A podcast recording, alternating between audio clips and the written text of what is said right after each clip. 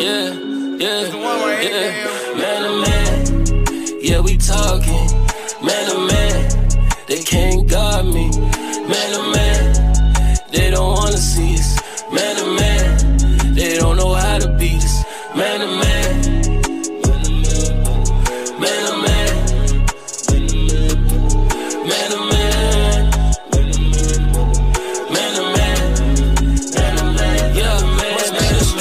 that's in me, that's why I want it so bad. Must be the hustler in me that keep my foot on the gas. When you got it from nothing, then hard times ain't so bad. Just know I'm coming for everything that they said I couldn't have. I put my life inside it, yeah, I kept it solid. Yeah, I played the field, that's how I feel about it. We put numbers on the board, we always up the score. Yeah, we stuck to the plan and never ran. Now they can't see man. Yeah, we talking, man to man.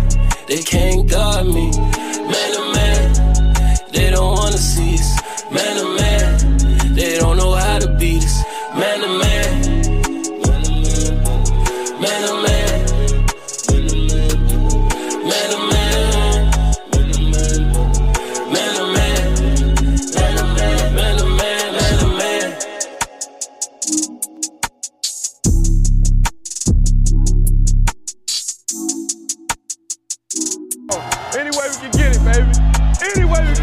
Yo, what's going on, man? We back at it again. Um, one half of the Man and Man Pod. I'm AB. Got my co-host D Butt. Yes, sir. Man, and today, and today we are welcome um, with a very, very special guest, um, a man of many titles. Um, what 17, 18 years at San Diego Tribune, Sports Illustrated, um, NFL Network, um, a member of the Hall of Fame um, committee, and but one of the, the the most important is a Howard University alum, uh, Jim Trotter. Man, appreciate you for for joining us. No, man, I'm honored to be on, man. It's one of the best podcasts going. So, and you know how I feel about you two. So, to be given an invite, I'm humbled. I'm honored, man. So, hopefully, I'll do it justice.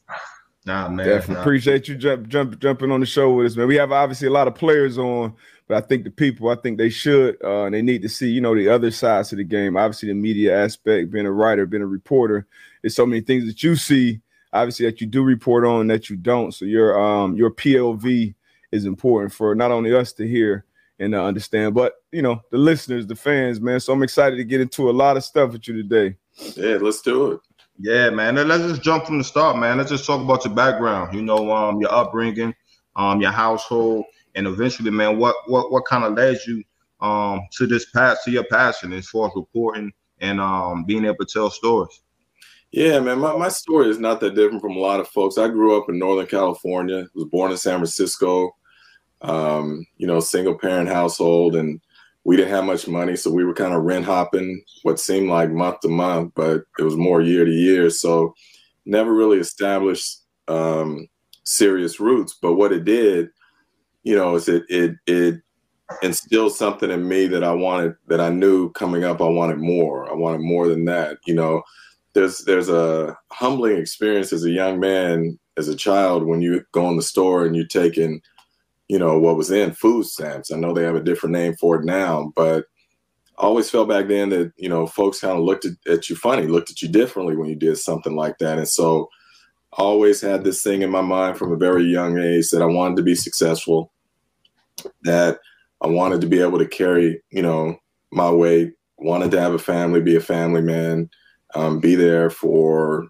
my wife, my kids, you know, that sort of thing. And um, it's something that's just has never left me. So left me, I should say. So um, just came up through that, went to high school at a predominantly white high school.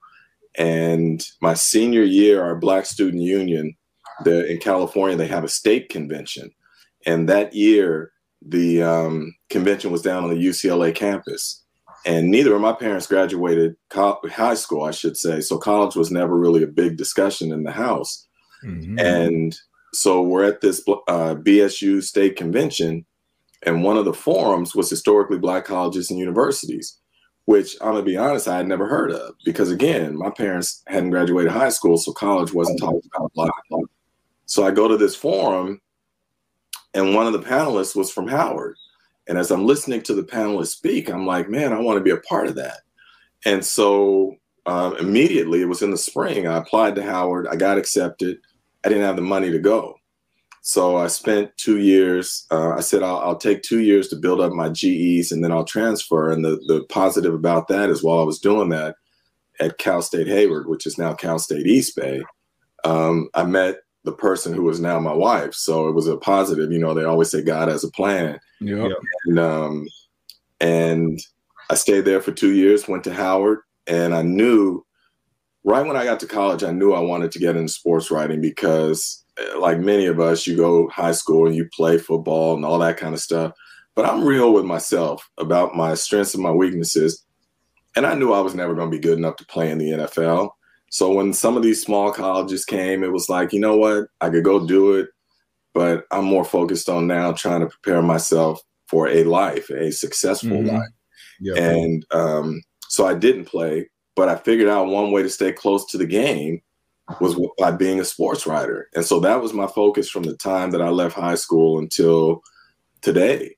And when I got to Howard, as you know, um, AB, one of the guys there was Ed Hill, the sports information director. Yeah. And one of the great things about Ed is he would take students in and treat you as if you were his assistant. So you got to write you got to work games, you got to do all that. You got some practical experience. Yeah.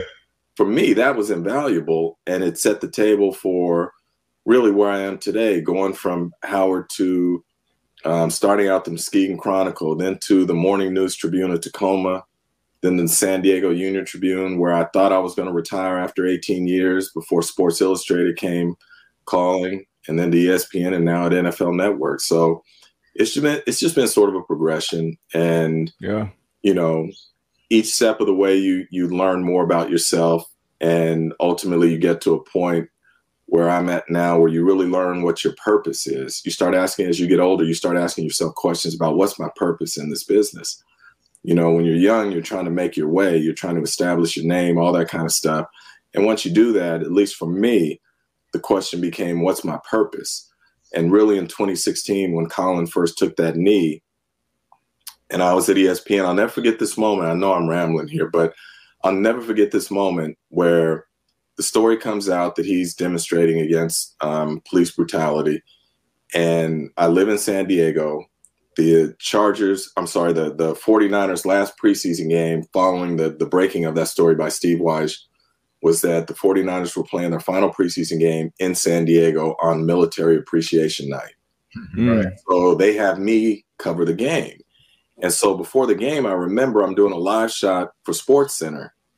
And the sports anchor at that time starts to frame the question in the way of Colin being disrespectful to the media and the flag and all this other kind of stuff. And it was literally in that moment while I'm on air listening to the framing of the question where I said to myself, you got one or two ways to go here. You can either let this person frame this wrongly, yeah, or you can say no, that's not what's happening here, and and reshape the narrative. And I decided in that moment, I'm not going to let him frame this wrongly. It's too important. And from that moment forward, my purpose has kind of been I realized in this business and however many years I have left, is to number one, speak up for those who don't have a voice, to mm-hmm. give them a voice, and and two to address some of the inequities that, that go on in our business and in our game that others might not be addressing. And lastly mm-hmm. it was to try as best i can to humanize these players and show them to be more than just football players. You know we have that whole shut up and dribble thing. Um, but as you guys know and as you guys are proving you know athletes are about a lot more than just the game that they play. And so really those were kind of became kind of the the, the the pillars of what I'm trying to do again as I go forward and how however many years I have left in the business.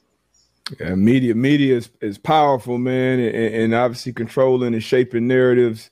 And when you're, I guess, going against what everybody's trying, because we were we are both in the league at that time, and I remember how questions would be framed, you know, to me about it. And I'm like, come on, man. Every time somebody puts a mic in front of Colin's face, he says the same things on what he's uh, protesting against. So the the the message isn't getting screwed up; it's everybody changing it. But um, I want to go back a little bit um, to them high school days. You kind of glossed over the sports part. I got to know what sports you played in high school first, kind of what you learned from the sports you played, and then what went into that decision moving and not moving, but going so far away from you know home and, and yeah. going across the country uh, to go to Howard.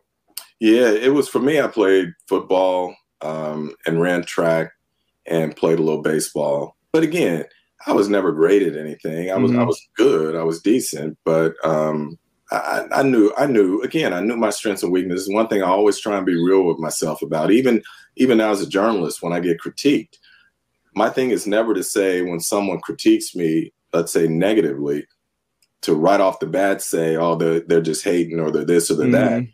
My first response is, okay, is there anything that they are saying in there that is actually true that I can take and learn from? And and and if there is, then I try and take from that and learn from it. And if some stuff is in there that ain't right, that I know ain't right, and whatever, I just push that to the side. So for me in high school when I was playing, um, I love the game. I love the camaraderie.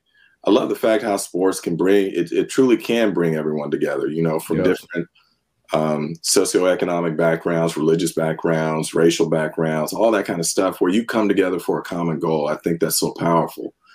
Um, and and yet again, I knew I was never going to be good enough to be in you guys' shoes and, and play in the NFL. So I wanted to find a way to just stay close to the game in some sort of way. And I wanted to write when I was in high school, but I couldn't because of the conflict of interest. You can't be writing about your teammates. And fact. right, right.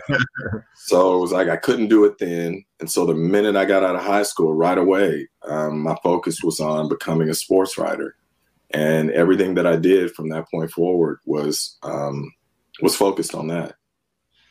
And uh, Debo kind of touched on it um, in, in, his latter part of the question, but going from Northern California yeah. across the country to Howard University, like how was that? And like you said, you attended a predominantly white high school, yeah. going to an HBCU. Yeah. Was there a culture shock there, or you know, how was your how was your first experience? And and at the end of the day, like how did your experience at Howard University shape you as a man and as a writer? Yeah, you know, I'm kind of laughing because I had never been on a plane before I went to Howard. You know, that's like I said, we, we didn't have much money. Yeah. So that wasn't the way that we traveled or anything. Any trips that we took were by car. You know, we mm-hmm. sit in the back seat on a long trip. Um, so I had never been on a plane, and then I'll never forget this. I get to I land in DC, and this taxi, you know, picks me up, and all of a sudden the conversation becomes about go-go music. Yeah. Well, I'm out in Northern California. We have never heard of go-go music. and so, you know, and I could tell right away he's kind of looking at me sideways, like, you don't know what this is, and, and whatnot and whatnot. And I'm like, damn, you know, already I'm off to a bad start here, you know. So I learned about go-go music real quick. Yeah. And um, but for me, stepping on the campus at Howard, man, and and I don't want to make this sound so dramatic or whatnot, but it was life changing. You know, to be around people who look like you, um, who share some of the same experiences that you do, and who are motivated to be successful. Because we know out in the broader um, culture or society, the narratives they put out about Black folk, yeah. and so to be around folks who are young beautiful, um, intelligent, striving for greatness. You know, it, w- it was huge for me. And to sit in a classroom where I felt like people were invested in me and I was not just a number, that they actually cared about whether or not I succeeded. Man, I'm, I'm not here today without that, you know? So um, it was life changing for me. It was, it was, I owe everything to. And that's why, you know, behind me, I got, you know, the helmet and, and this, that, and I always try and rep my university to, to let folks who might not be aware of HBCUs or Howard or whatever to, to do a little research, understand their place in, in history and, mm-hmm. and how they can impact them. Um, it's, it's, it, I'm I'm telling you, man, it's just it's a it's hard to put into words that feeling when you come from again a predominantly white high school and you step on and literally almost all black college. I know it has changed now with federal funding and whatnot. We're seeing more integration on on HBCU campuses. Mm-hmm. But to step in a place where it is about your culture and your people and and striving for greatness, it doesn't get better than that, man. Yeah, yeah. Yeah, man, that got to be a special. I'm, I'm, I'm kind of jealous. I'm jealous, man. Obviously, growing up, growing up in South Florida, it's a melting pot, you know. A lot, and the younger I was, you know, the more uh, black people I was around. Then high school was a little more diverse, and then went to college, and it was the complete opposite for me. Yeah. You know, that was uh, I'm not only am I going to a you know a predominantly white institution, but I was going to Connecticut, Storrs Connecticut, coming from Fort Lauderdale, Florida. So outside of the athletic program, you know, once you got past those, you know, kind of basic classes, man, it was I was probably one of maybe two, if that, black men in these classes. So that that was a completely um, different. I think it helped in some ways. It helped me, uh, you know, be able to know how to deal with white people and, and talk to and know know even their different experiences. And you kind of realize, okay, you know, it's two different Americas. Yeah. But when you really have those conversations and right. backgrounds and things, like, oh wow, this is this is really different. So it was eye opening from that standpoint. Um, but definitely envious. I didn't get that that HB CU experience that I hear about all the time from uh from AB. Hey. Don't let him don't let a month go by. I will not. Wait, AB didn't get to see it because obviously he was playing, but like halftime, you know, when you got the battle of the bands and whatnot, it was just so different from anything I had ever experienced. And yeah, you just you you you feel it in you. You know, I can't even tell you, I can't even explain for people. It's something you have to experience, but you feel it you know, internally in your in every fiber in you when you sit there and you see the bands battling and and and we all know at least at Howard it was it was it wasn't even about the football games, man. People came there for the band, you know, hey. shows at halftime. And no disrespect to AB, but he knows. I get it. I mean, that's what it was. That's what it was. There's no hate. And you know, sometimes I'm I'm in there in the locker room at halftime, jealous because I, I I can't see the the the the marching 100 or whatever the case may be. You know what I mean? So it was just part of it. But like you said, it was it was the culture, man, and I and just like you said, Jim, man, I I, I appreciate it. I love it till this day. So yeah.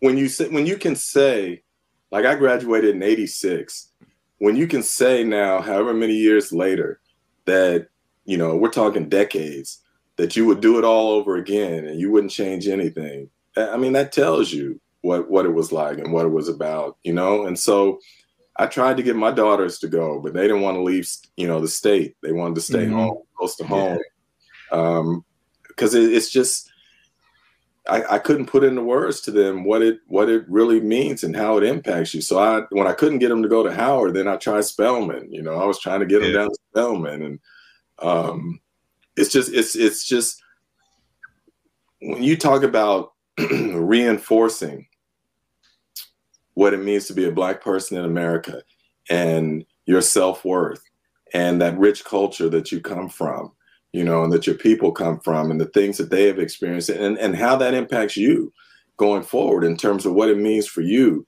to to lay a new foundation for those who are coming behind you.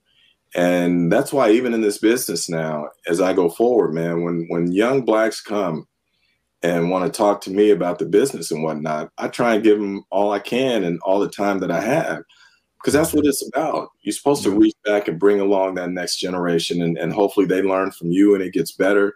Each each you know your building blocks. Um, but it man, it was it was just special. You know, it really was. I want to ask you who who uh, because we always and obviously me and AB and whoever whatever players we talk to, we always we kind of ask them, you know, who are those I guess OGs in the locker room or off the field, off the you know court or whatever, who helped bring you along the way, who helped show you road, who was that mentor? Uh, did you have someone in your life or, or multiple people, you know, in the writing space and the reporting space that helped you along the way early on?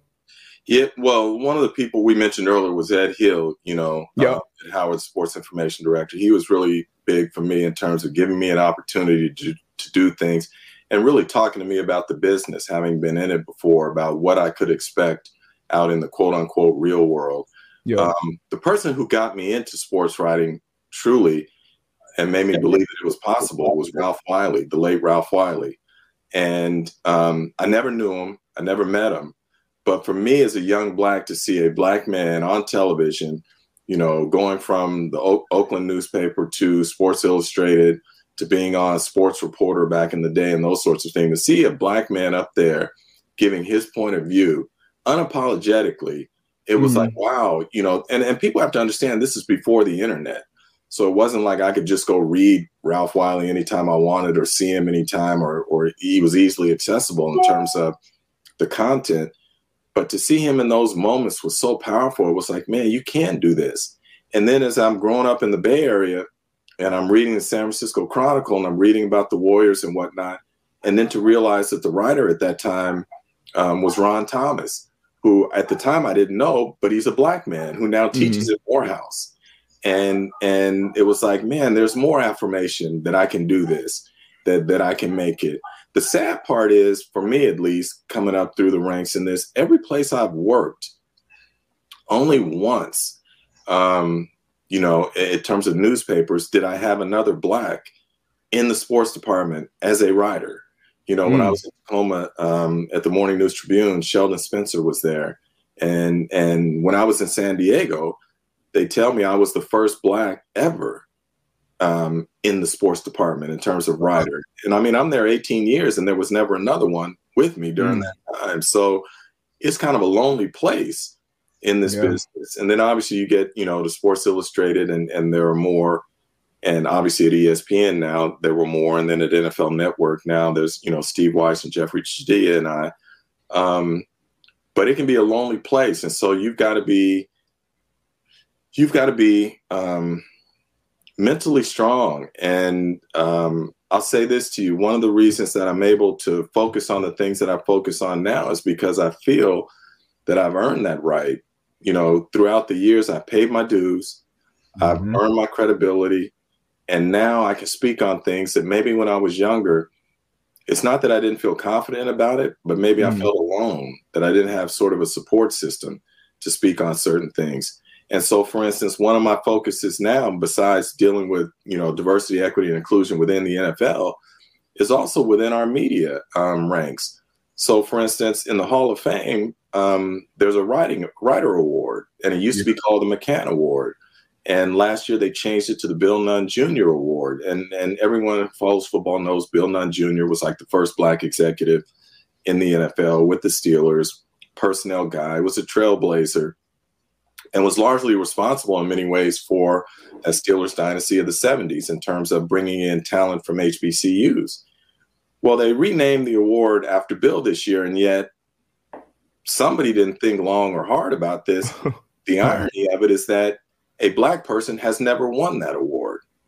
Wow. And so to name an award a man who fought for, you know, diversity and equality and whatnot, and yet never have a black win that award, to me, it, it, it's I don't want to go so far as to say it's offensive, but it's definitely disrespectful. And so yeah. I say to people, how is it that Ralph Wiley has never won that award? How is it that that that um, Bryan Burwell never won that award? How is it that um, Bill Rhoden has never won that award? How is it that Jarrett Bell has never won that award? What are we What are we saying here? That we have this award which recognizes supposedly the lifetime contributions of people who cover the NFL, and there is not one black person whose name is on that award. I, I find that to be a travesty. And so, yeah. going forward, that is one of the things I'm going to be speaking on, even though it may rankle some of my my colleagues who happen to be white. But I'm like, mm-hmm. You have to understand to us, representation matters.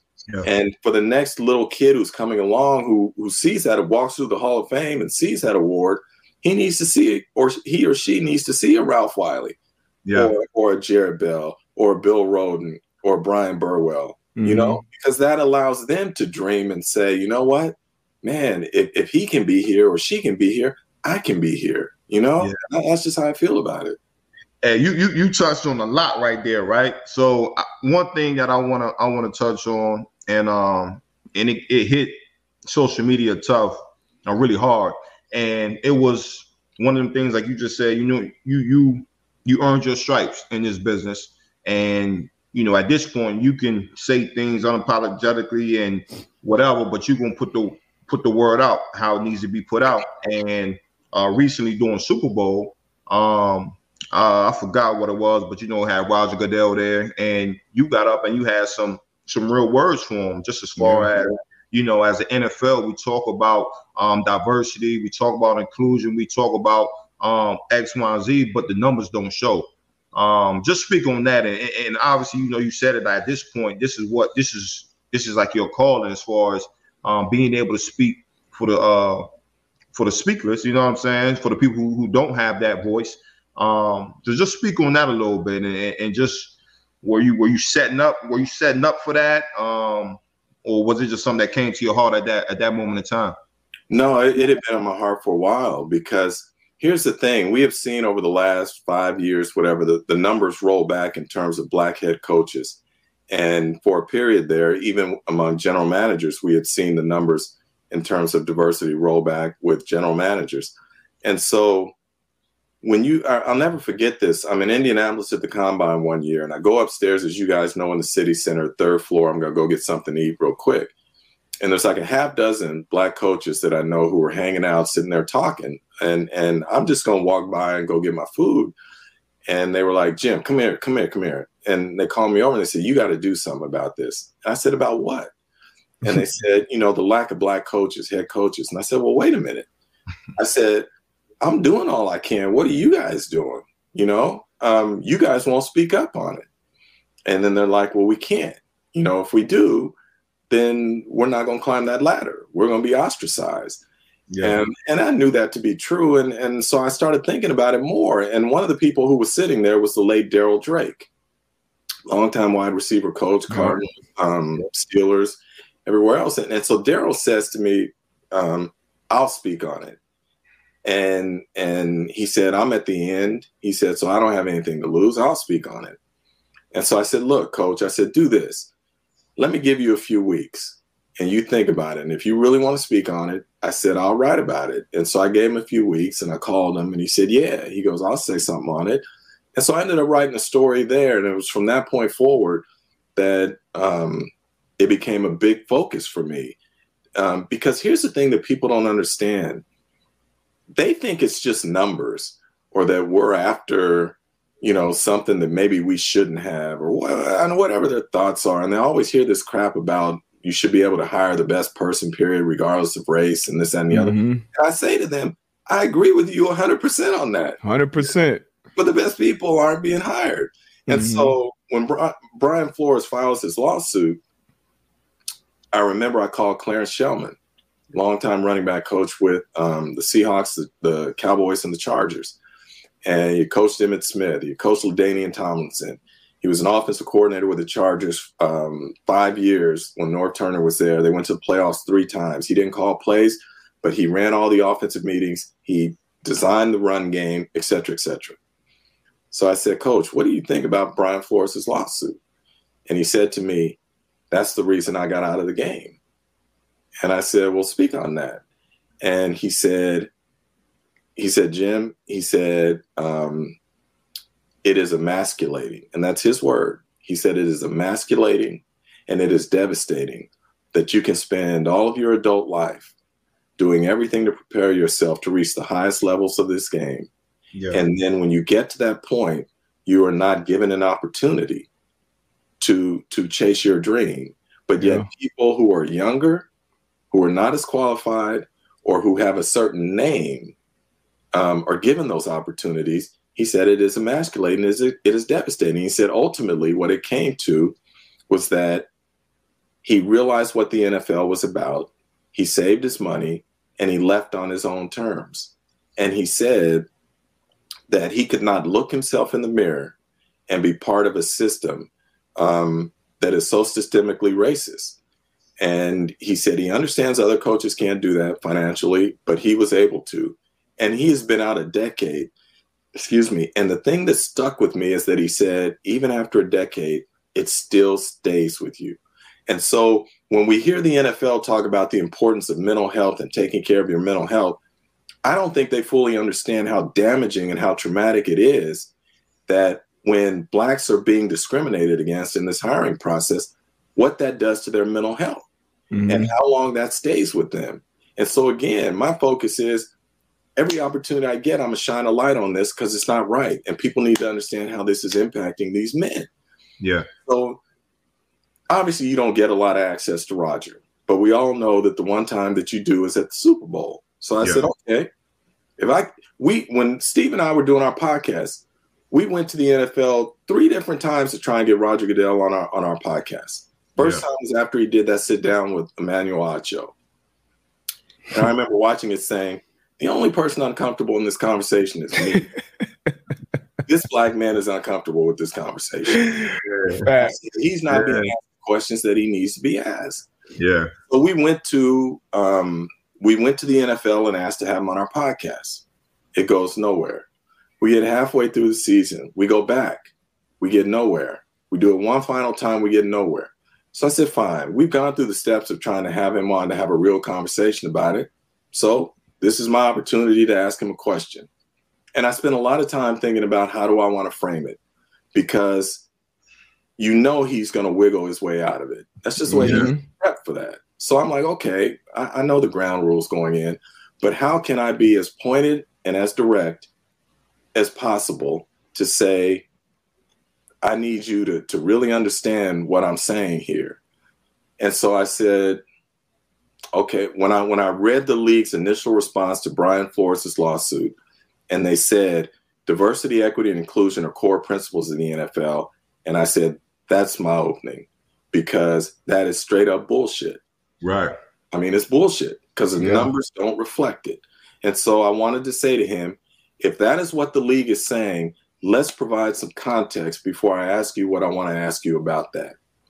And so then we get into the number of, of um, black head coaches, the number of black GMs, and how in the history of this league, really, um, discrimination has been a problem as it relates to head coaches. Knowing that this league has been around for over 100 years, 24 of the 32 teams in the NFL, that's three quarters of the teams, have had one black head coach or none in its history, in their histories. 13 Crazy. franchises, which is nearly half of the league, have never had a black head coach. But you're going to sit here and tell me that diversity, equity, and inclusion are core principles in the NFL. So then I said, well, wait a minute. And again, this is me formulating all this in my mind. I, and I'm asking myself, how is he going to respond to this? And I know what he's going to say. He's going to say that's on the owners. The league doesn't do the hiring for teams, owners do and we know the owners aren't there to answer the question. So I said, no, no, no, no. I need to put this directly at his shoes then, if that's what he's going to do. So I looked at the league office of the top 11 executives at the NFL. Only two blacks are among those 11. When I look at at um, the NFL media group where I work, yeah. and where we cover a player population that is between 70 and 80 percent black. Yeah there is not one black person at the senior management level in the newsroom who is at the table when decisions are being made about how these men are going to be covered. So while Roger can put the onus on the owners as it relates to head coaches, GMs, club presidents, the league office and the NFL media group fall under his umbrella. So now you can't sit there and say that diversity, equity, and inclusion are core principles and blame the owners for the for the lack of those things. And now we look at what you control and the numbers are no better. And in yeah. fact mm-hmm. in some cases they're worse. Worse and yeah. that's why i just said you know what? Ultimately the question here then is what do you and the owners have against hiring black people at the highest levels of the nfl in decision making positions period? And and that's how the question came up. No I, I commend mm. you I commend you, man, because it was definitely something that needed to be asked um, to the, to the head guy. So again, man, I, I, commend you for that, and obviously all the great work that you do. That, the yeah. biggest the biggest disappointment from all of that is that I haven't heard from him. So you would think since then, let's have a conversation. Reach, he would have reached out to you and said, "Hey, Jim, let me expand yeah. on this." That yeah, and none, none, Fact, unfortunately, that's not even shocking to me. Because I, yeah. I, feel like you know we get, and obviously you you've you've been here a lot longer than I have, and we get a lot of lip service, we get a lot of slogans, we get a lot of, and the questions you ask, um, and people even the race norming thing, like we just oh. kind of talked about that for a day, swept that under the rug, like that should have been one of the biggest issues ever to come up as far as the stain on the NFL and the shield and everything that they talk about. Um, so it's not shocking, but um, I, I love that you that you definitely brought that put his feet to the fire in a sense and brought that question to him because you know people love to talk about the field and the players. And, and that's really the only place where you really earn your you gotta earn your spot. There is no like everybody's keeping track everybody's keeping tabs from the, the moment we leave high school basically. So you can't finesse that. But as soon as you get off that field you get to the coaches you get to the scouts you get to the entire ecosystem around these sports the media spaces the networks they all get whiter and whiter whiter the higher you go up. And this is across you know the country. This is not even just in sports. This Absolutely. is corporations period. So um it definitely needs to be a fix. You know part of that is you know us coming together too and you know putting our money together and building our own in a sense. But while we're here continuing to build this one we need more representation you know at the highest point. So like, like ab said man appreciate the work that you're that you're doing on the forefront of that no, yeah. I appreciate it. But the, the thing that, that gets me too is we have to be very careful here about that we don't fall for the old okey doke. Because what we heard in that press conference too is Roger talking about that they would like to have a black owner, right? Mm-hmm. A black owner, you know. Um, but let's just say there's one. And as I've said, I don't just want a black owner. I want a black owner who is socially conscious and who represents the views of this community because yeah. I don't need a guy in there or a woman in there who is on board with everything that these other owners are talking about or doing. As we like to say, all skin folk ain't kinfolk. Yeah. So, yeah. So, I, I mean, I want someone in there who is speaking up on behalf of the issues that, that, that represent our community. And if we don't have that, I don't care if you have a, a black person in there. You know, yeah. Yeah, I, I, I'm I'm right there with you. And unfortunately, the spot that we're in, if you are a black billionaire, is most likely, you know, you got there. A part of you getting there is, you know, making white people feel very comfortable and being in those rooms. And it's not too many of us around here um, that are that aren't in that space, honestly. And when you, and I've sat at the table, you know, during the uh, the 2017 after the 2016 when Colin started the protest, 2017 when the president at the time made those statements, and then that's when a lot more people got on board with the pro uh, protest, at least for a couple weeks. Uh, I think that kind of radicalized more players in a sense because he kind of drew a line in the sand. And in that, you know, we were sitting at the table literally with these owners and just listening to them talk.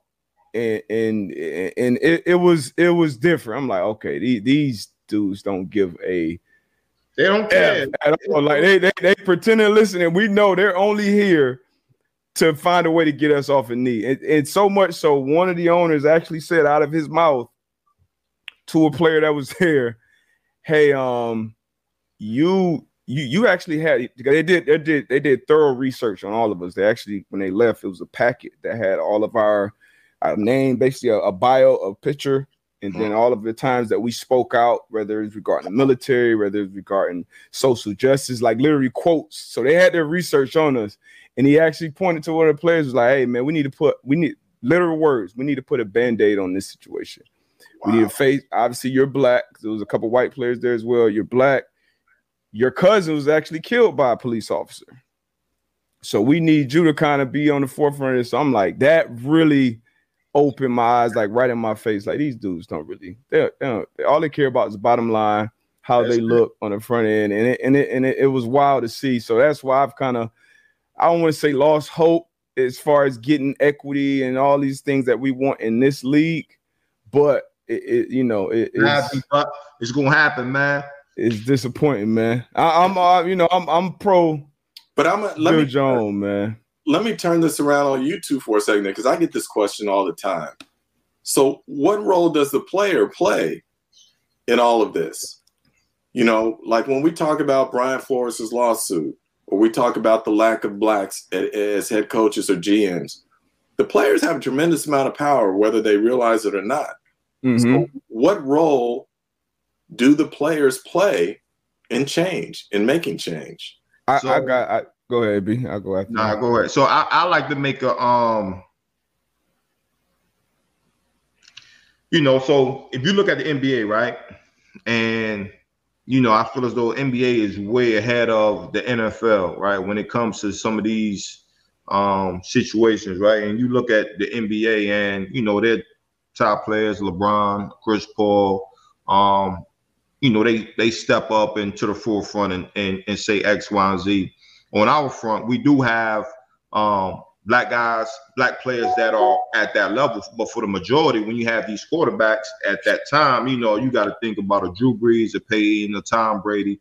Those guys not going to step up and, and voice their opinion. So what so what you're saying as far as players, we do we do have a lot of power. But the conversations, even when we when they were in the locker room, it's like um, and we and you know, because I was there with, with the Colin's situation, and we used to tell the guys, like, look, if you don't know what to say, don't say nothing. Obviously, we know that you're you're with the calls, but when you put this this this microphone in front of your face and them them cameras in front of you, you might get shook up. You might say something that you didn't really mean to say, or they might ask you something and you might get stuck. So again, but for the for the veteran guys, it's like, yo, we're gonna speak up, we're gonna we're gonna we're gonna speak speak our piece, where we stand and how we feel. Um, but again, you have the younger players who like on their first year contract, I'm like, yo, this is how I eat. Like, you know, I yeah, that that I can't and and who am I to say right. forget that? Like, you know what I'm saying? Yeah, so right. again, um, obviously, you know, it's the power in numbers, and we do have, but but again, in you, you always gonna have some folks that look, man, I, am riding with y'all, but man, I got I got so and so deal and so and so deal, and and I know we had a meeting in, in, in, Arizona, and I voiced that opinion, right? I'm like, look, like I, I'm I'm with the shits. Let's let's do X, Y, and Z. And you know, it was some players that was like, man, I'm with it. You know, it was some some other players that was like, man, I don't think that's the right thing to do. X, Y, Z. I'm like, oh, that's your opinion. But this is why we're at where we at because some of the biggest names right. that look like us are not willing That's to stand stand across other owners. And until yeah. so so uh, honestly, like don't don't get me wrong, uh, Antoine Bethea, Darius Butler, yeah, but when you would have if, if you would have some of the, the biggest names that look like us and say, man, nah, this is what we're doing, I think it would change the the, the, the whole narrative and the whole situation.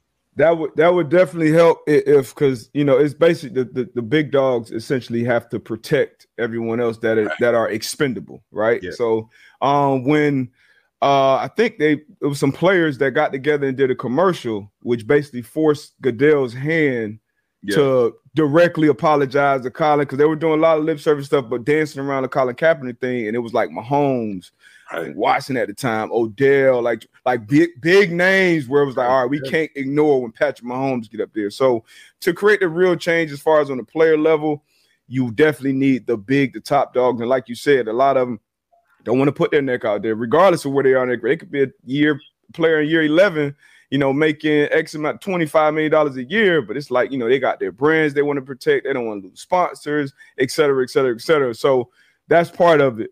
But on the on the bigger scheme of things, um, and there are there is some responsibility on players, but in reality, I don't think that the the big change is going to come from the player level. If, we like the players, and it's not to excuse you know responsibility and all that, but that's that's the labor. Like th- th- this is the labor. These these are skilled athletes, you know, and they, and a lot of these athletes have put everything into being that. Like that, like you said, you know in high school, like, all right, I'm probably not gonna go on and play professionally. But like if a guy 15, they knew, like, hey, this is what I'm gonna do, that's where they put their intention, their their surroundings, they may not have been educated on a lot of these things. So those guys are going to basically go and play where the best situation suits them. And this as a player, you got a very small window and, and AB was very fortunate. I mean, something you can only dream of playing 14 years as a defensive back. I got very fortunate playing nine years. A lot of these guys come in, you got a short window. So reality, people, these people ain't about to ruffle nobody's feathers. Like you know, people not gonna turn down a five dollar raise to go work somewhere else that they may feel a little more uncomfortable with how the situation is there. So you're not. To, I'm not to realistically look at a 24 year old and say, yeah, you know, put your, you know, 850,000 on the line where you may not ever get another opportunity. So I think if it's a situation where there is, and I, I always go back to this because, like I said, maybe I'm just pessimistic to this point, but where there is another league, where there is somewhere else that at least creates another place for these players to go. And it's kind of something similar on the HBCU level. People always say the players, if all the black players just leave high school and go to HBCUs, that'll change the. But yeah, these people, you're not going ask 18. You can't ask 18 year old like Travis Hunter when he did it, but a lot of these guys they want to go to the big schools and have all the fly gear and fly charters and do all this different stuff. And as a parent, you want to sit, situate, you want your kid to go to the best situation to go to the next level. So it's hard to ask the players now if you get the smart people, the people with money, the people with resources, and you pouring into these HBCUs, that's going to make it play on an even competitive level. You're to have a lot more black players go to these institutions. So I think a lot of people look at the players, but I look at maybe because I was in the locker room with a lot of these guys, and I know what those guys what we focus on at that point. And it's a lot more people who are more in the trenches, more educated on these things, have more resources at their disposal that can really create that change. And I think the players are kind of like we're gonna go and play in the best situation we can go and play. Now, unless you can unify, but it's hard to get 1,696 guys on the same page. That's a lot of different situations, a lot of different mouths to feed and things. So uh, it is some responsibility on players, but I just hope that that you know maybe it, it, just puts a light on okay the players that these the situations that these indiv- individuals are in, and um, you know ultimately you got to make some sacrifice to get some change for the group, uh, but individually, man, these it, it, it's gonna be tough if we're looking for change uh, from that player uh, level. I think what you said there is the key, though, and and this is historically, whether it relates to civil rights or anything else, um, change requires sacrifice and so folks have to ask them how much are they willing to sacrifice. I'll never forget during the labor negotiation back in 2011, um, I was out with uh, a starting quarterback, MVP caliber quarterback, and was working on a, a, a piece. And um, I remember asking him, how come I don't see more quarterbacks involved in these labor negotiations? I said, because you guys have power. You know, you mm-hmm. quarterbacks, you're the face of the league. And I'll never forget this. We're, and we were talking privately, so I won't say his name or anything. But he told me, he said, Jim, you got to understand, we have business relationships with these owners after we're done playing. And a lot of guys aren't going to jeopardize that. And I was like, wow, you know? So, and I, and I, I, I didn't want to judge, but I'm saying, you know, so it's all about you, you know, mm-hmm. as opposed to the collective. And the owners understand that. And and that's the danger as you say you know getting 1600 guys on the same page. This is and I and I say this respectfully so if the NFL is listening you know they can't come back and say I said something bad. But this is NFL owners are diabolical geniuses from the standpoint they have created a business model where they bring in um, labor and before that labor realizes that this is a business and not a game, that labor is out of the league. Time is up. Yeah, we're talking about a, a, average career span. Let's just say four years. Mm-hmm. So, so they just keep turning it over, and that's one of the reasons I believe that players will never come together in total is because of the, the short length of, of, of the career spans. Um, and also because by the time that they realize that this is a business, they're out of the league. So I agree with both of you, you know, especially Antoine saying the bigger name guys are the ones who have to give cover to the quote unquote rank and file. And if those yeah. guys aren't willing to do it, it's not going to matter. So, anyway, that's, that's my. They, yeah, they know. Even in them 30, you know, you got 30 billionaires together. Like, it's easy for them to be unified and they could hate each other's guts, but they know when they sit around at a round table. Which like, some hey, we, do yeah, we we got the system and this is in place. It is working, and that and that's why when it was, and it's it's so discouraging, man. I was on those calls back in seventeen and literally been on a, and I'm like, I remember I was on a call with a bunch of the representatives from the different teams, the player reps, And I just I said, hey, this is the point we got him. This is the first time that I can remember where we're literally, you know, at the table because they were trying, they were like sweating, like, hey man, I'm losing sponsorships on my on my hockey team and on this and on that because of what's going on with the protests and whatnot. So they were scrambling, and I was like, all right, this is a, a, a situation where we do we have a voice and we have some power here, and guys can collectively come together. And this, I wanted to say it was like a Wednesday, maybe a Thursday. I said, if we even threaten to and this is the first time that we had ever I had ever been on a conference call with 20 guys, 25 different guys with different teams. If we even threaten to, all right, we're not gonna play this week, or we're not gonna practice this Friday. I said, bro, if we have a, a list of demands, like those demands are gonna be met. They not they don't want to miss football. And one of the guys, one of the biggest guys that was involved in this whole thing was like, hey, nah, that, that's not what I'm on. I'm not, we, we try to get the football. Like, and I'm like, I, I, I, was I was done with the conversation at that point. I'm like, what are we even all talking about if we're not willing to at least put on the front like we not gonna play football for a week?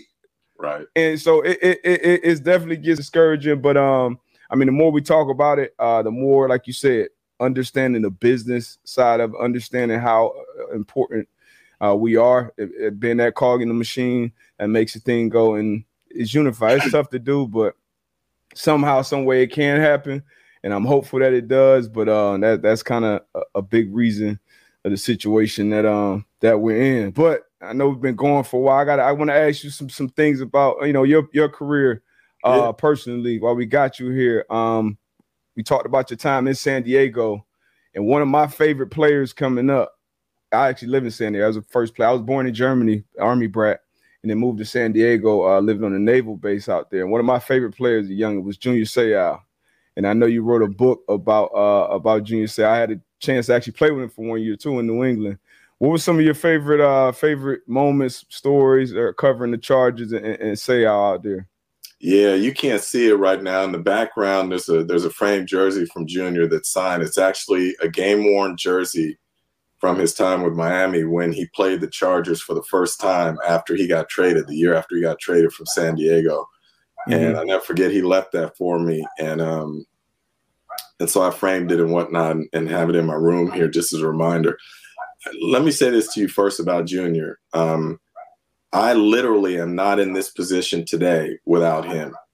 And people need to understand the impact that he had. And this is how he touched so many people that obviously he made everyone feel special. He had that type yep. of personality, but he would seek to help you in any way he could. So I had never been an NFL reporter before. I had covered high schools, a little bit of minor league hockey, and one year of the NBA when the San Diego Union Tribune said, "Hey, we want you to cover the Chargers." So this is the off season. Very first day I walk in the locker room. At that time, the Chargers um, practice facility was out at the old Qualcomm Stadium. I walk in the locker room in the off season. There are only two players in there, and it's Junior and one other player who I don't even remember. And they're on the far side of the locker room, and he's walking towards the training room. He turns around and he sees me, and he says, um, calls me over. And the first thing that was so weird is he introduces himself as if I don't know who he is. No. You know, and he says, Oh, you're the new guy. And I'm like, Yeah, and then just myself. So we talked for a minute. He said, Look, take my number. And he said, if you need anything, you call me. And I'm like, I had heard some of the stories about at times he could be kind of difficult with the media and whatnot. So I'm thinking, okay, this dude's setting me up for something. And so I take the number and I said, well, I'm not going to call it right away, whatever. But I'm curious in my mind, is this legit? So I wait a couple of weeks and there was something minor that happened or whatever. And so I called the number and like I'm expecting to get Domino's pizza or something, uh-huh. and um, and it's his voicemail, and I leave a message, and shortly after he calls me back. So I'm like, this dude is genuine. The funny thing is, so we developed a relationship over the years, and the funny thing is that people always thought he was feeding me information. Mm-hmm. Anyone who knows Junior knows he was so protective of the team that he was never going to do anything to damage the team. What he did for me is he helped me understand the culture of a locker room. He helped me understand the culture of the NFL from a player's perspective. And I'll give you an example. So one year early in my career covering the NFL, um, the Chargers go out and they sign um, Ryan McNeil, cornerback, to a big contract. And we get to training camp, and Ryan McNeil looks awful. no, and when I say awful, man, I mean awful. Yeah. So I'm getting ready thinking, okay, I'm gonna have to write a story here about how they just wasted a bunch of money on this dude who can't play. So Junior's the leader of the team, the defense, obviously. So I go to him and I said, Hey man, what's going on with this dude? You know, it's supposed to be like your marquee signing. And Junior says to me, Look, here's what you need to understand about veteran players.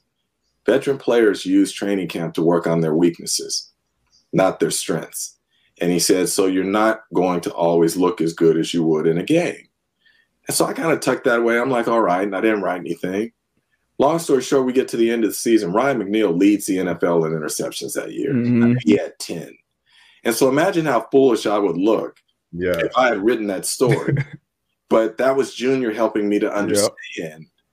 you know, a player's mindset and and what they go through in terms of uh, their preparation, their approach, all these sorts of things. So that's what he did for me is that by helping me understand the culture of a locker room and the mentality of a player and whatnot, it helped me better foster relationships with players in terms of that I'm not coming at them as some armchair quarterback saying I know more than you do, you know, and and my attitude was really help me learn, mm-hmm. help me learn, help me understand, so that I can better represent you when I write about it. And and and it encompasses you know your viewpoint and what you're going through and all that kind of stuff the background stuff. So junior was that guy for me. And over the years and we had our we had our moments too um, i'll tell you a quick story where there was one year he gets um, uh, a contract extension and it makes him the highest paid defensive player in the nfl well a few weeks later they announce um, a new TV deal or whatever, and the salary cap spikes, takes a mm-hmm. tremendous jump.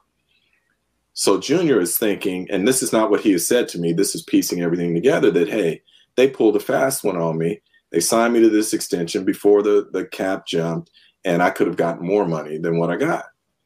So the Chargers have a a voluntary uh, mini camp the following um, week or two. Junior doesn't show up first time he has ever missed mm-hmm. uh, a mini camp, voluntary or mandatory, whatever.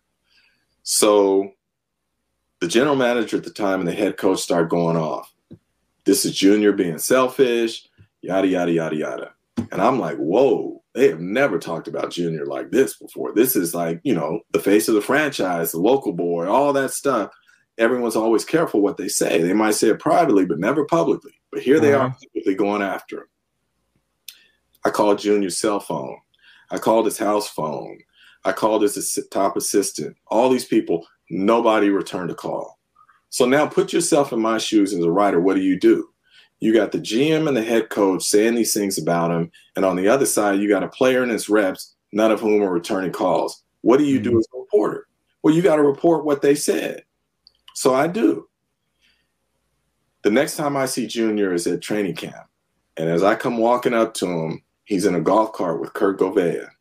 Mm-hmm. And, and I swear, my hand to God, it is the only time in my professional career where I ever felt threatened and scared.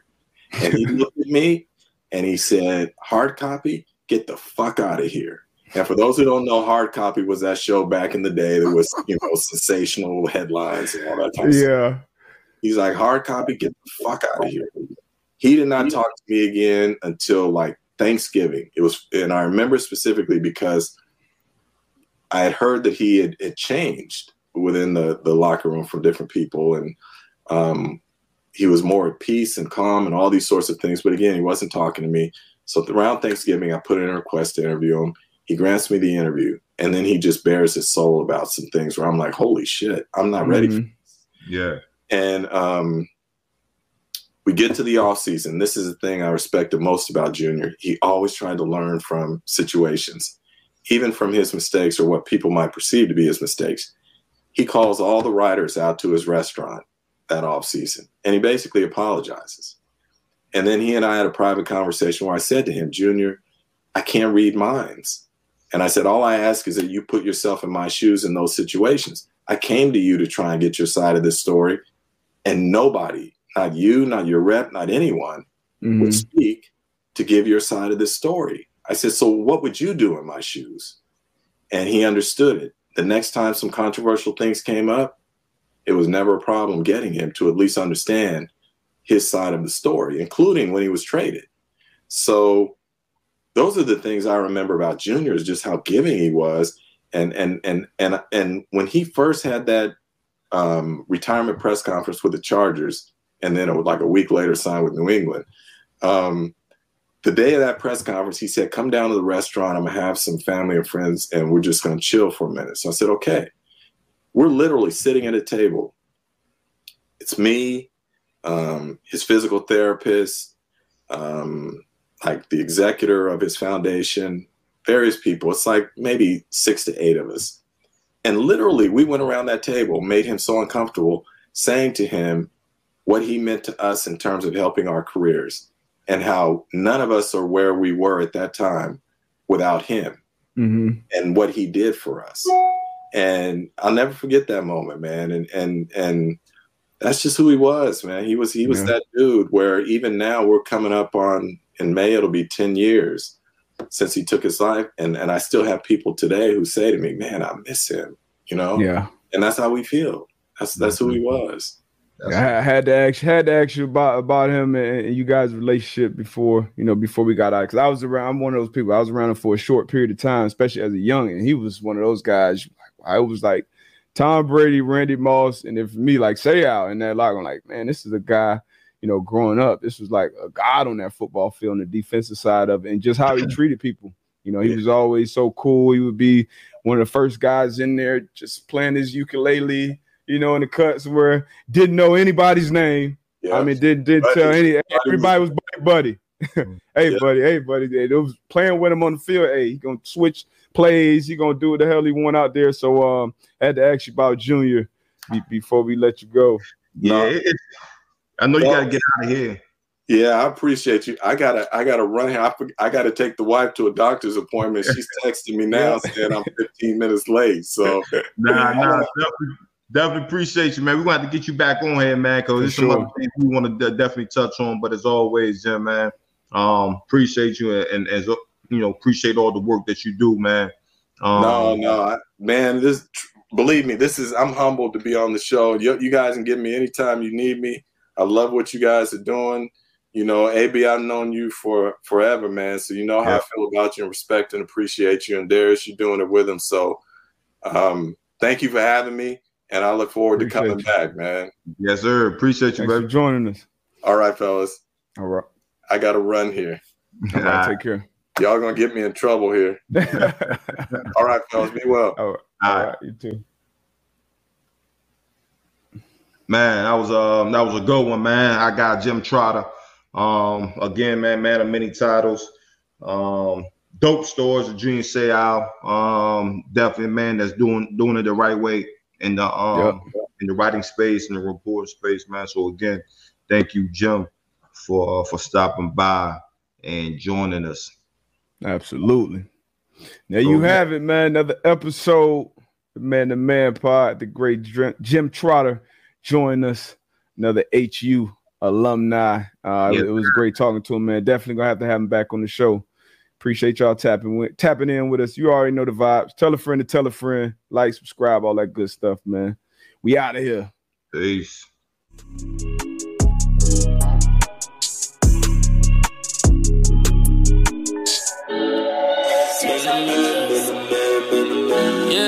yeah, yeah, man to man, yeah we talking. Man to man, they can't guard me. Man to man, they don't wanna see us. Man to man, they don't know how to beat us. Man to man.